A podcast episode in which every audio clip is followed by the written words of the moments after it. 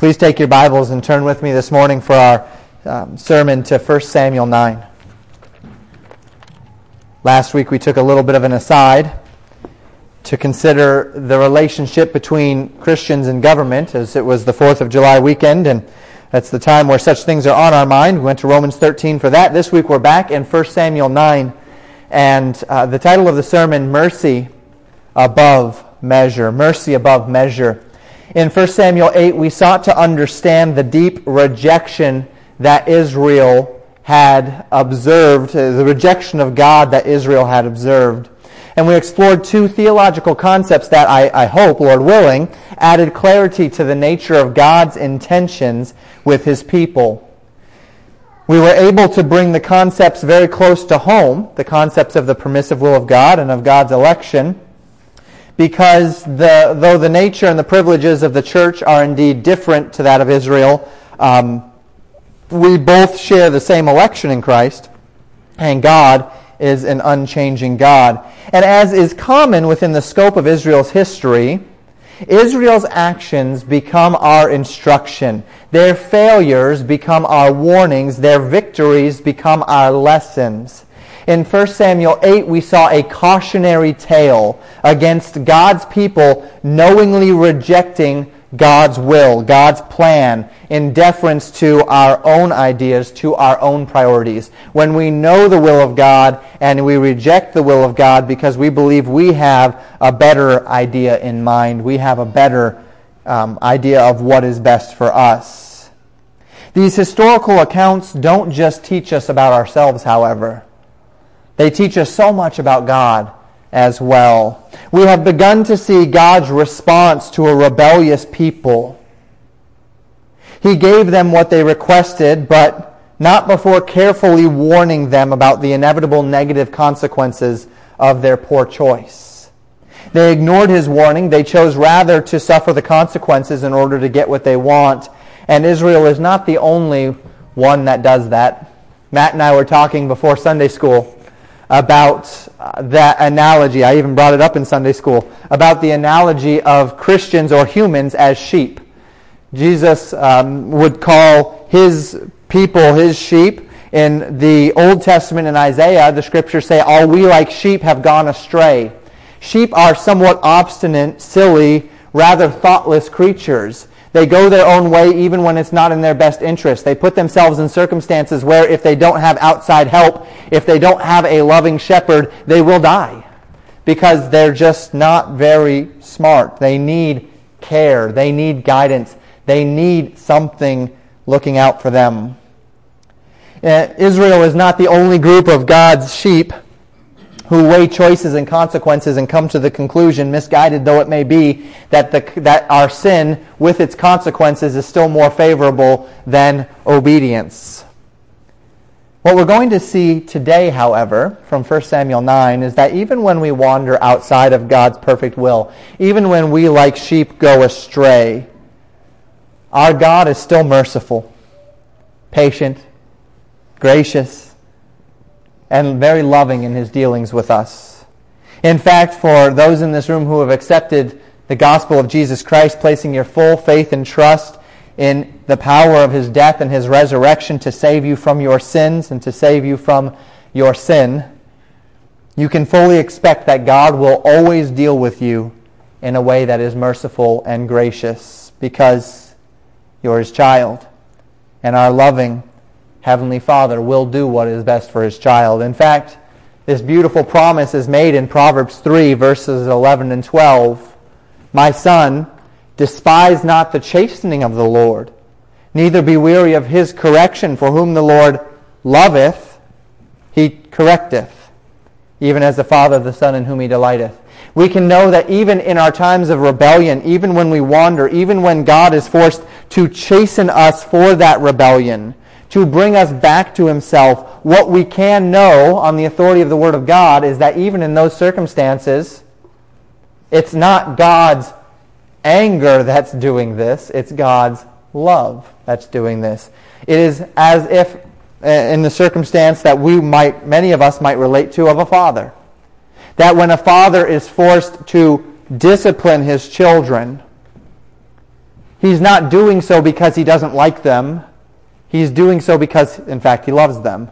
And the most loving thing a father can do for his children is correct them when they do wrong. Because a father knows that correcting a wrong today and making a, bringing a child on the right path today is a far better scenario than allowing them to continue in their wrong and then one day a greater authority has to be the one to correct them. How much better a parent stop their child from stealing from the cookie jar when they're six than the police officer has to stop their, the, the, the man from stealing from the store when he's 30.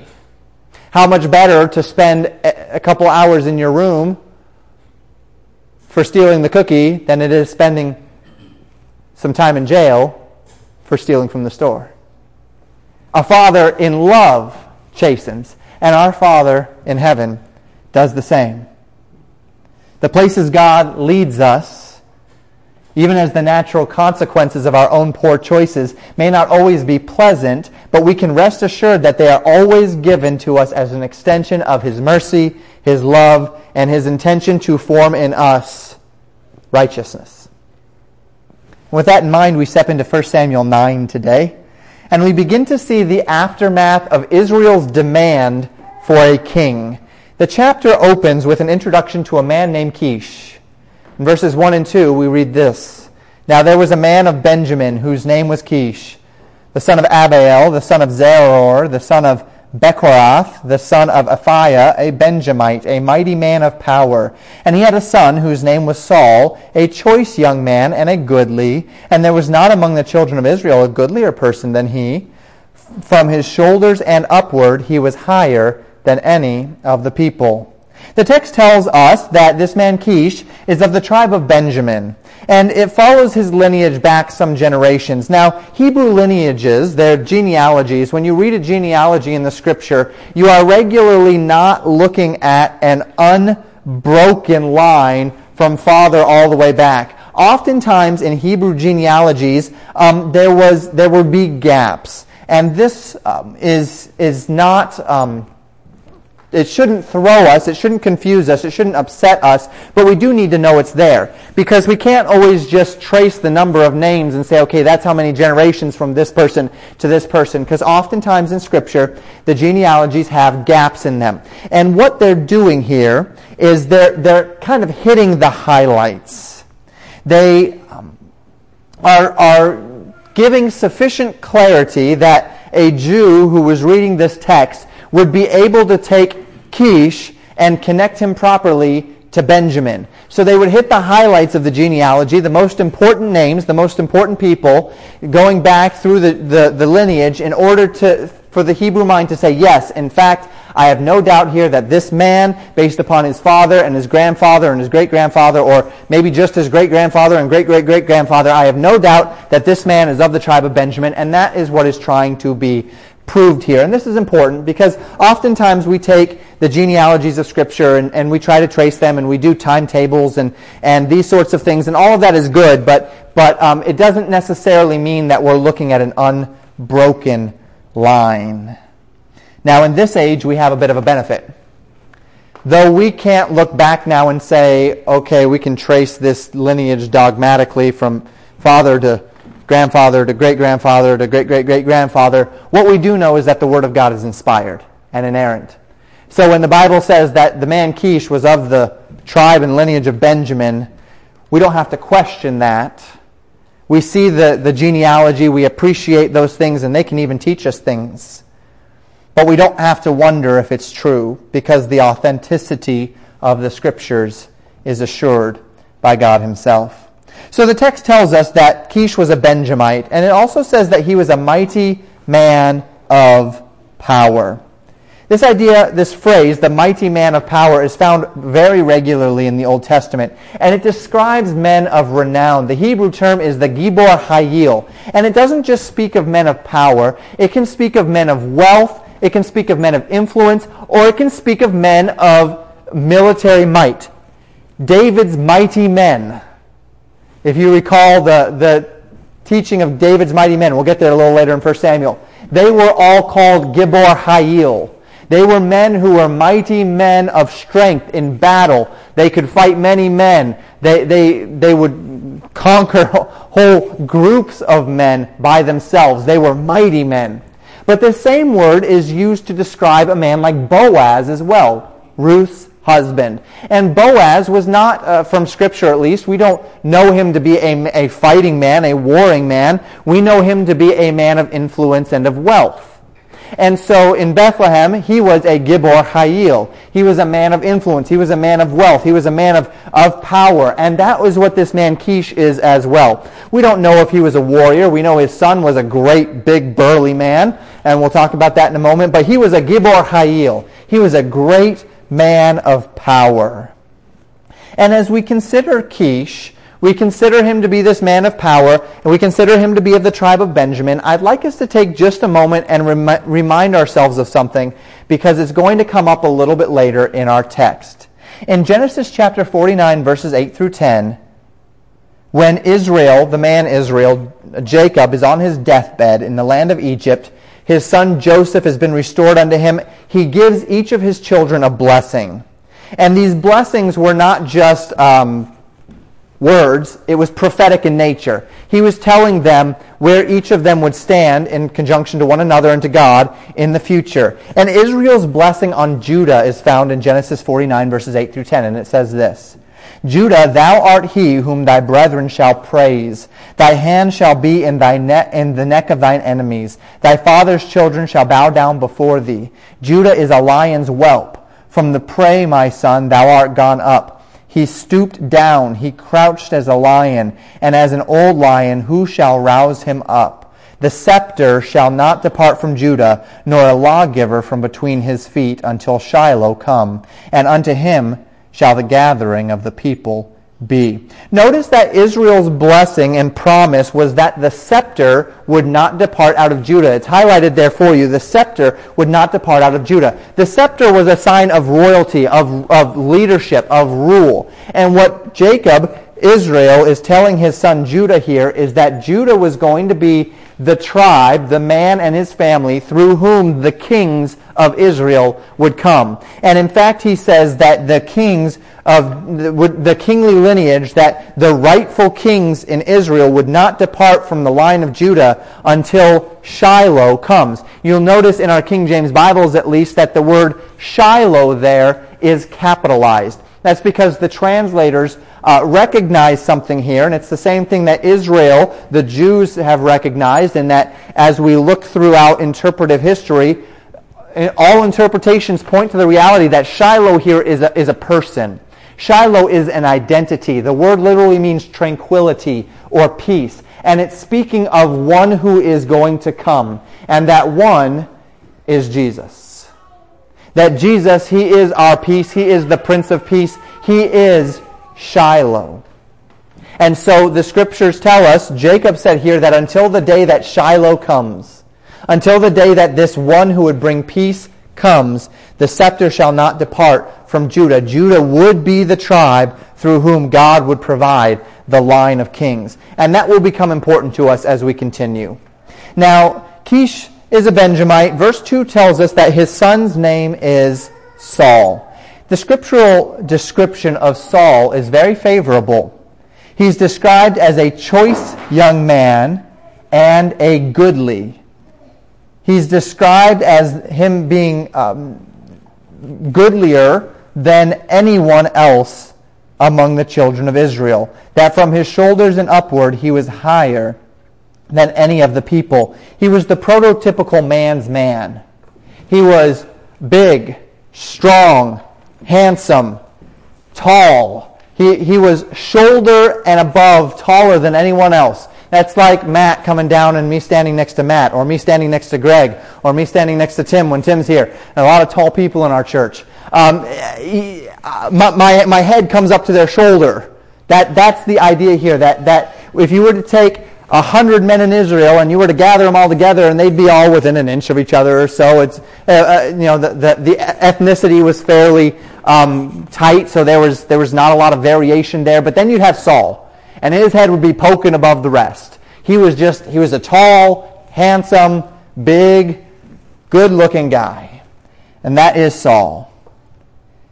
In verse 3, we're introduced to the character of this man, Saul. We find uh, in verse 3 And the asses of Kish, Saul's son, were lost, and Kish said to Saul his son, Take now one of the servants with thee, and arise and go seek the asses. So we know that Saul is a man who is trustworthy. Uh, his father trusts him to go and do this. Uh, he's obedient, for he does indeed go and do it. And the scriptures tell us in verses 4 and 5 that Saul journeys through the area of Mount Ephraim to the south of his home, making a loop looking for these animals, but with no success. Now, in that day, there was no telephone. Saul couldn't just get into his camel bag and pull out his cell phone and say, hey, I'm going to call dad and tell him that I haven't found the, the, the, the animals yet, and, and we're just going to take a couple more days. Hey, dad, I'm fine. Don't worry about me. No, the money's holding out okay. I'm just going to just going to spend a couple more days looking for these things. I, I have no idea where they went.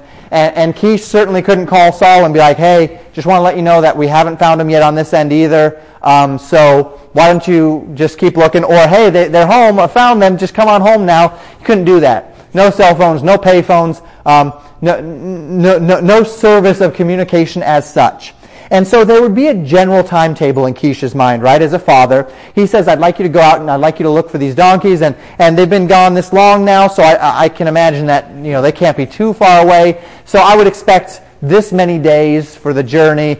If, if, if you really can't find them and you have to uh, really look, then maybe a couple more days, and he'd have a time period in his mind. Well, it would seem as though they were getting close to the end of that time period.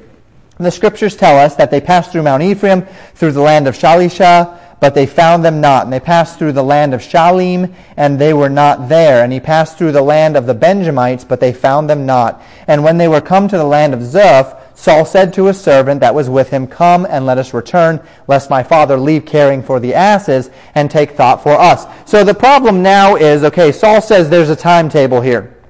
And if if we get too far past the timetable, well, obviously my father loves me more than he loves his farm, so he's going to be concerned about me. And he's going to leave the farm to come and look for me. And that's going to throw everything off. And he's gone and the farm's not going to get taken care of properly. So, so I need to get home before my father gets so worried that he comes looking for me. So he's pointing himself toward home now. We need to get home. but his servant had another idea. And that idea is found in verses 6 through 10. Scripture saying, He said unto him, Behold now, this is the servant speaking to Saul. Behold now, there is in this city a man of God, and he is an honorable man. All that he saith cometh surely to pass. Now let us go thither. Peradventure he can show us our way that we should go. Then said Saul to his servant, But behold, if we go, what shall we bring the man? For the bread is spent in our vessels, and there is not a present to bring to the man of God. What have we? And the servant answered Saul again and said, Behold, I have here at hand a fourth part of a shekel of silver. That will I give to the man of God to tell us our way before time in Israel, when a man went to inquire of God. Thus he spake, Come and let us go to the seer. For he, for he that is now called a prophet was before time called a seer. Then said Saul to his servant, Well said, come, let us go. So they went unto the city where the man of God was. So they, they're passing near where the seer is. And Saul says, We need to get home. We, we need to tell my father we haven't found them. And the servant says, Well, let's just make one stop. There's, there's a seer, there's a prophet in this city. Maybe if we bring him a gift, he'll tell us where these donkeys are. He can point us in the right direction, then we can go get him and we can get home with him. That sounds like a good idea. Saul says, Well, I don't have anything to give him. It was custom in that day that you brought the prophet a gift. We don't have a gift. We don't have any more food left. What do we have to offer him? And the servant says, I have half shekel of silver here. Let's do that. Saul says, Okay, I like this. This will work. This is good. Let's do that. And so they do. They go to find this seer. We continue reading in verse 11. And as they went up to the, the hill to the city, they found young maidens going out to draw water, and said unto them, Is this is the seer here? They answered them and said, He is, behold, he is before you. Make haste now, for he come today, came today to the city, for there is a sacrifice of the people today in the high place. As soon as ye be come into the city, ye shall straightway find him, before he go up to the high place to eat for the people will not eat until he come, because he doth bless the sacrifice. Afterward they eat that be bidden. Now therefore get you up, for about this time ye shall find him. And they went up into the city, and when they were come into the city, behold, Samuel came out against them for to go up to the high place. And so we're seeing this conspiracy of circumstances here, orchestrated by the Lord. Saul can't find his donkeys. Samuel, it's, it's the right time of day for him as he's going out to bless the sacrifice before they eat, to bless the meal. And Saul is heading up, Samuel's coming out, and they intersect. And we find in verses 15 through 17 that Samuel was expecting Saul's visit. Verse 15 Now the Lord had told Samuel in his ear a day before Saul came, saying, Tomorrow about this time I will send thee a man out of the land of Benjamin, and thou shalt anoint him to be captain over my people Israel, that he may save my people out of the hand of the Philistines. For I have looked upon my people because their cry is come unto me. And when Samuel saw Saul, the Lord spake unto him, Behold, the man whom I spake to thee of, this same shall reign over my people. Saul is coming up the hill. Samuel's coming out to go to the sacrifice. The day before, God had told Samuel, there's coming a man out of Benjamin. Now as Samuel looks upon Saul and he's like, wow, that guy's really tall. And God says, that's the one. That's the one that's going to be king. Now, as we read this, we read something very significant here. Significant enough that it will become the basis for our application today. God tells Samuel, This is the man who would come uh, to be king. This is God's choice. This is the king that Israel demanded. And this should indeed cause our ears to perk up because everything about Israel's request for a king was rebellious, was it not? Everything about Israel's request for a king was a collective heart of rejection of God as their leader. And here God is, having been rejected as their king. I know I've said this several times. If, if my creation had rejected me as its creator and king, I would have just kicked it to the curb. Thrown it in the trash can, lit the trash can on fire. I don't know. Uh, it, it would not have been pretty. But God doesn't just say, okay, give him a king. God says, okay, I'm going to give him a king. I'm going to provide for them, even in the midst of their rebellion. We'll finish the review of our text, then we'll come back and we'll inspect that concept just a little bit more. Verse 18, we see that Saul didn't even know who the seer was. He, he just knew him as the seer. He didn't know his name, he didn't know what he looked like. He was only known by reputation. So Saul, Saul draws nigh to this guy. He comes up to this guy, Samuel, and he says, Tell me, I pray thee, where's the seer's house? I'm looking for the seer. Do you know where the seer is? And Samuel tells him in verse 19 and 20, It's me. He says, Saul, and said, I am the seer. Go up before me unto the high place, for ye shall eat with me today. And tomorrow I will let thee go and will tell thee all that is in thine heart. And then he says, Oh yeah, and, and as for thine asses that were lost three days ago, set not thy mind on them, for they are found. And on whom is all the desire of Israel? Is it not on thee and on all thy father's house? Don't worry about the donkeys. They're taken care of. They've been found. It's been three days. They've been found. You just keep your focus on what's going to be happening tonight and tomorrow morning. Stay with me, eat with me tonight, and you can leave for home tomorrow morning. And he says, the reason being is because you are the one who is the desire of all Israel. The desire of all Israel is on you. Wow. What a day that would be, huh? You're just a guy out looking for your father's donkeys. And then this guy comes up and says, Oh, by the way, all Israel's been looking for you. You're something special. You're going to be the first king. Verse 21 Saul answered and said this Am not I a Benjamite of the smallest of the tribes of Israel? And my family the least of all the families of the tribes of Benjamin? Wherefore then speakest thou so to me? I'm, I'm like the least of my family, seer. And my family is the least of Benjamin, seer. And Benjamin is the least of the tribes, seer. What do you mean all Israel has been looking for me? I'm nothing. My family is nothing. My tribe is nothing. Go back to the end of the book of Judges, and you'll find out that the tribe of Benjamin had been nearly wiped out, if you recall in the book of Judges. And they were about 400 years removed from that near destruction, down to just 600 men. They would have certainly been the smallest of the tribes. And they may have still had a pretty bad reputation in Israel that they couldn't shake off because of the wickedness that almost caused them to be destroyed. Verses 22 and 24, we finish our inspection of the verses. Samuel took Saul and his servant and brought them into the parlor and made them sit in the chiefest place among them that were bidden. Wow. So now he's sitting, there's a bunch of people there. They're, they're, they're with Samuel the seer, and, and Saul is placed as the chief. He's, he's got the, the chief seat,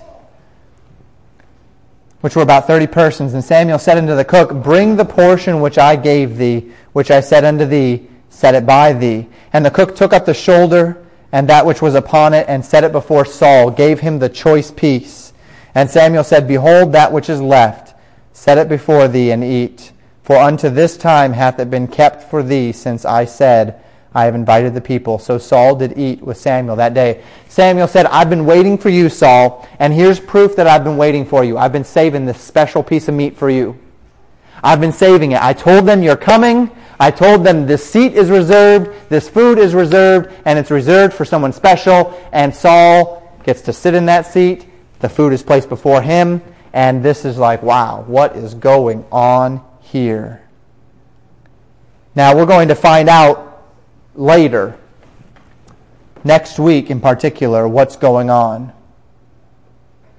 But it's this reality that I speak of in the application today. Earlier in the service, we saw through prophecy, a prophecy in Genesis 49, that God's perfect will for the nation was that the scepter would not depart out of Judah. Remember that. That God's will through prophecy for the nation is that Judah would, would have the line of kings. Now remember, Saul is not of Judah.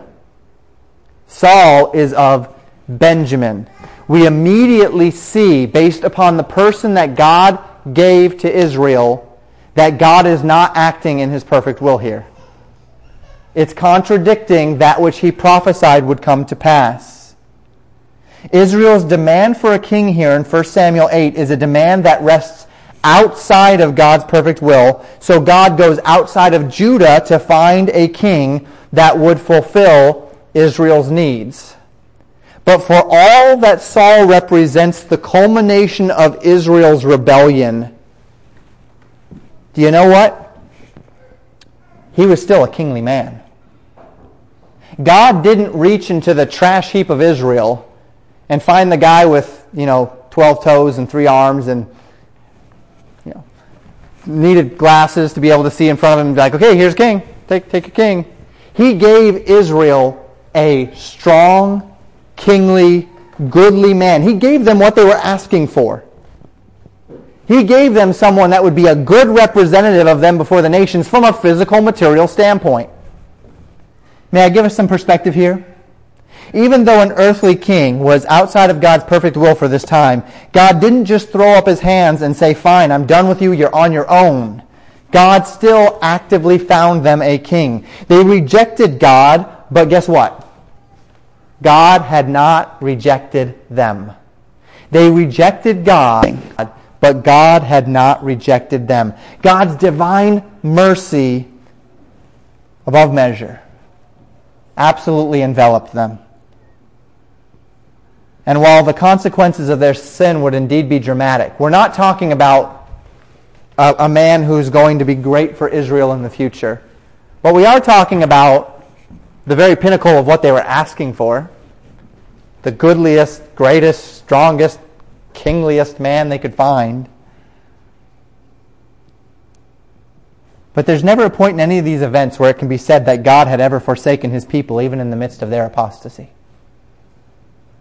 And with this thought in mind, I'd like us to consider two points of application this morning with regard to the events of 1 Samuel 9. And the first bears warning. This is not going to be my final thrust this morning, but it's something that needs to be said. the first warning is this that God's hand of provision does not inherently mean that you're in God's perfect will. We've talked about God's permissive will. When, when God has made his will known to you and you go outside of that and you're asking for something of God and there's that chance that he might just give it to you and that's kind of almost a scary thing. That there's a chance that, might, that God might actually give you what you want when, when it's not what God wants for you. And remember, we're not talking about when you don't know what God's will is. We're talking about when you do know what God's will is and you've sought to go outside of God's will and God's allowing you to go there. When you are in that place of God's per- permissive will, you might see things start falling into line. Oh, that's coming to me. Oh, that's coming to me. Oh, this is coming to me. But the fact that God is allowing this provision, the fact that you, you, things are starting to fall into line, does not inherently mean that, that that's not an inherent sign that you are in God's perfect will. If you have offended the scriptures if you've offended what you know God wants you to do, and then things start falling in line, you can actually be, be even more sure that, that, that you've fallen right into God's permissive will. That, that God is now kind of setting you on that other path, and the doors are going to open on that path, but that's not necessarily the path that He would have intended for you. As we read the passage today, it's unmistakable that God is the one who is providing this king for Israel. He had uh, Samuel choose him. He said the day before Saul arrived, there's coming a man that will be the king in Israel. God chose him.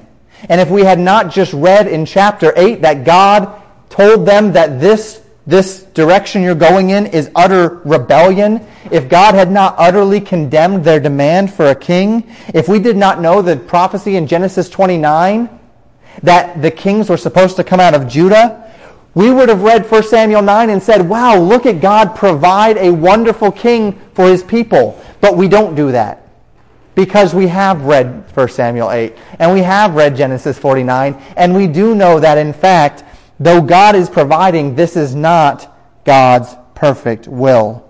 And just because God is merciful and he opened a door for the provision of his people in, in their rebellious request, it did not inherently mean that this was God's best and this was God's perfection.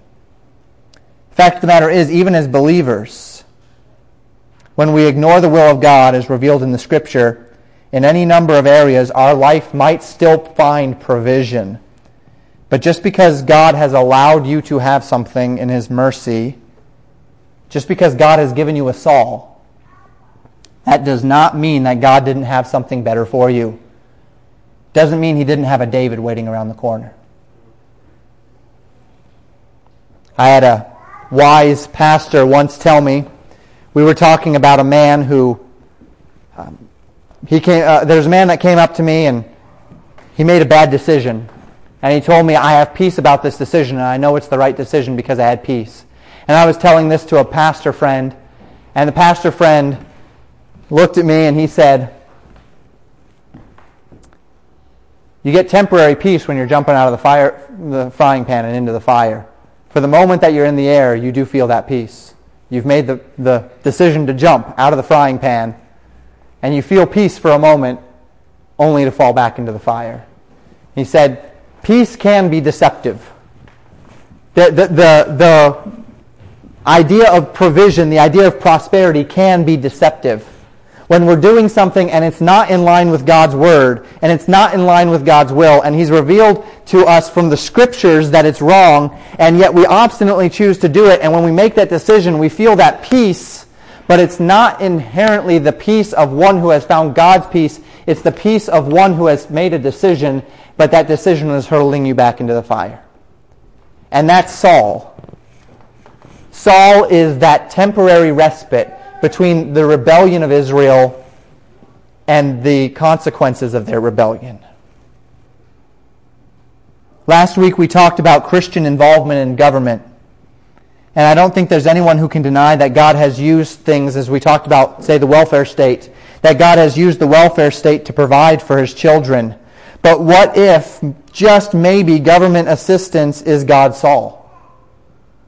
What if, just maybe, government's assistance is God's way of giving us what we need, but not what could have been if we'd trusted Him a little bit more? As we apply what we learned last week. We apply this truth to marriage, to family, to jobs, how we spend our money, what we do as a church, how often we go to church, when we go to church, where we go to church. In each and every area of our lives, God wants to be a part. In His Word, it is sufficient to guide us and direct us into the, the, the, the, major direction of our choices. He's not inherently going to tell us what to put on in the morning or where to go uh, during our day, but, but His Word is a fantastic template with which to guide us and to, to give us the flexibility to, to operate within.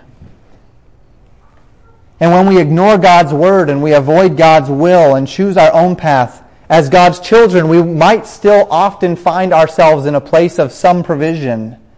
But what if that provision is, is a Saul? What if that provision is, is God's mercy in spite of our rebellion, and certainly not as good as what He might have blessed us with if we had waited, if we had aligned ourselves with His perfect will?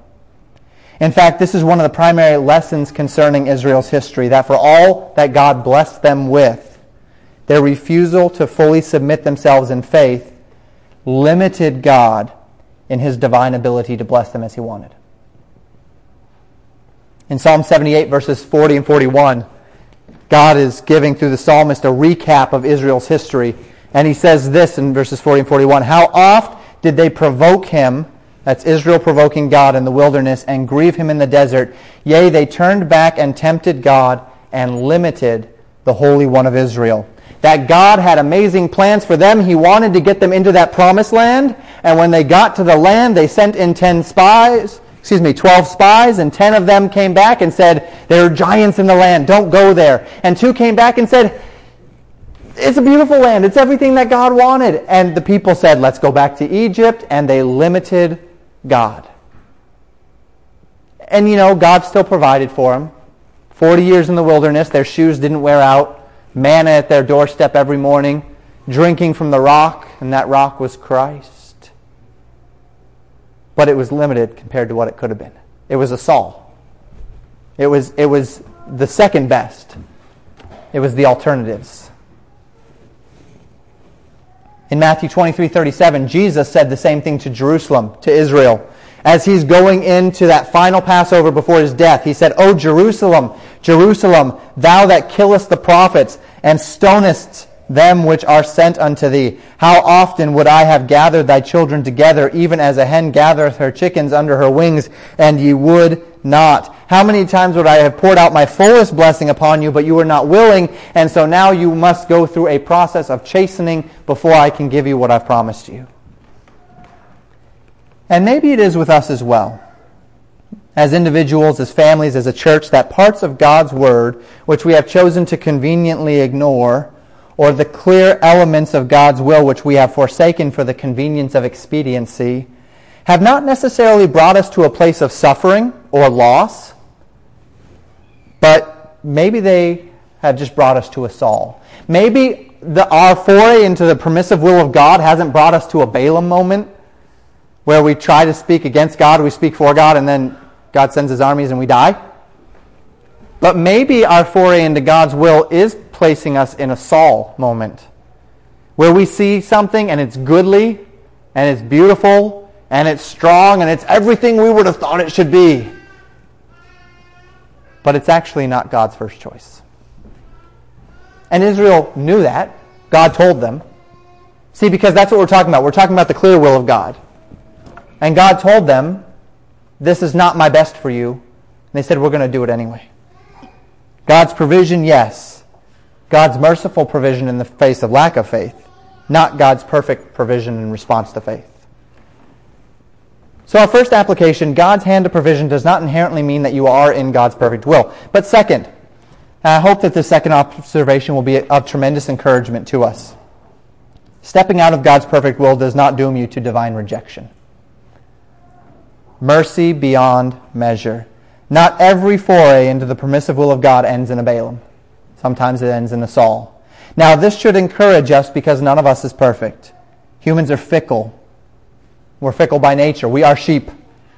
Christians are fickle creatures with two distinct natures. We have the spirit within us that's fighting for one thing, and we have the flesh within us that's fighting for another. And that battle is very real. And that battle should never bring us to condemnation. That's what Paul teaches in Romans chapter 8. But in Romans chapter 7, he does remind us that the battle does indeed exist. That we are fighting. And, you know, for all that we would wish we could, we don't necessarily always win that battle, do we? The flesh sometimes wins. And so our wanderings away from God's perfect will do not always end in disaster or ruin or loss. Sometimes they just end in less than God's best. May I take you to one passage? I'd like you to turn there. It's not going to be on the screen. Turn to Psalm 107. My wife and I read the Bible together at night. And we were reading in Psalm 107 last night. And when I read it, it just perked my heart and my mind as pertaining to what we were talking about today, and I'd like to read it for you. It's a psalm about Israel's rebellion and God's mercy.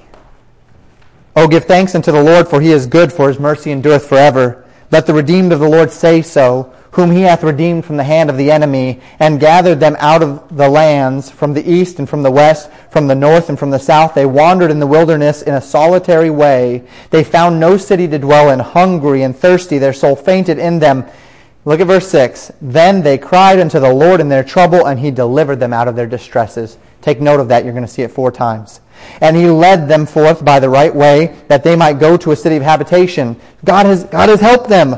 Oh, that men would praise the Lord for his goodness and for his wonderful works to the children of men. For he satisfieth the longing soul and filleth the hungry soul with goodness. Such as sit in darkness and in the shadow of death, being bound in affliction and in iron, because they rebelled against the words of God and condemned the counsel of the Most High. Therefore he brought them brought down their heart with labor. They fell down and there was none to help them. Then they cried unto the Lord in their trouble, and he saved them out of their distresses.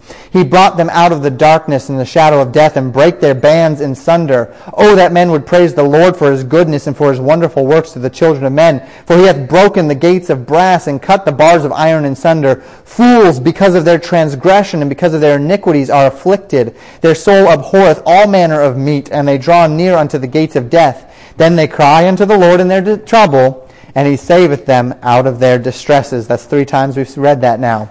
He sent his word and healed them and delivered them from their destructions. Oh, that men would praise the Lord for his goodness and for his wonderful works to the children of men. And let them sacrifice the sacrifices of thanksgiving and declare his works with rejoicing. They that go down to the, sh- to the sea in ships that do business in great waters, these see the works of the Lord and his wonders in the deep. For he commandeth and raiseth the stormy winds, which lifteth up the waves thereof. They mount up to the heavens, they go down again to the depths. Their soul is melted because of trouble. They reel to and fro and stagger like a drunken man and are at their wits' end. Here it is. Then they cry unto the Lord in their trouble, and he bringeth them out of their distresses. He maketh the storm a calm, so that the waves thereof are still. Then are they glad, because they be quiet. So he bringeth them unto their desired haven. Oh, that men would praise the Lord for his goodness and for his wonderful works to the children of men. Let them exalt him also in the congregation of the people, and praise him in the assembly of the elders.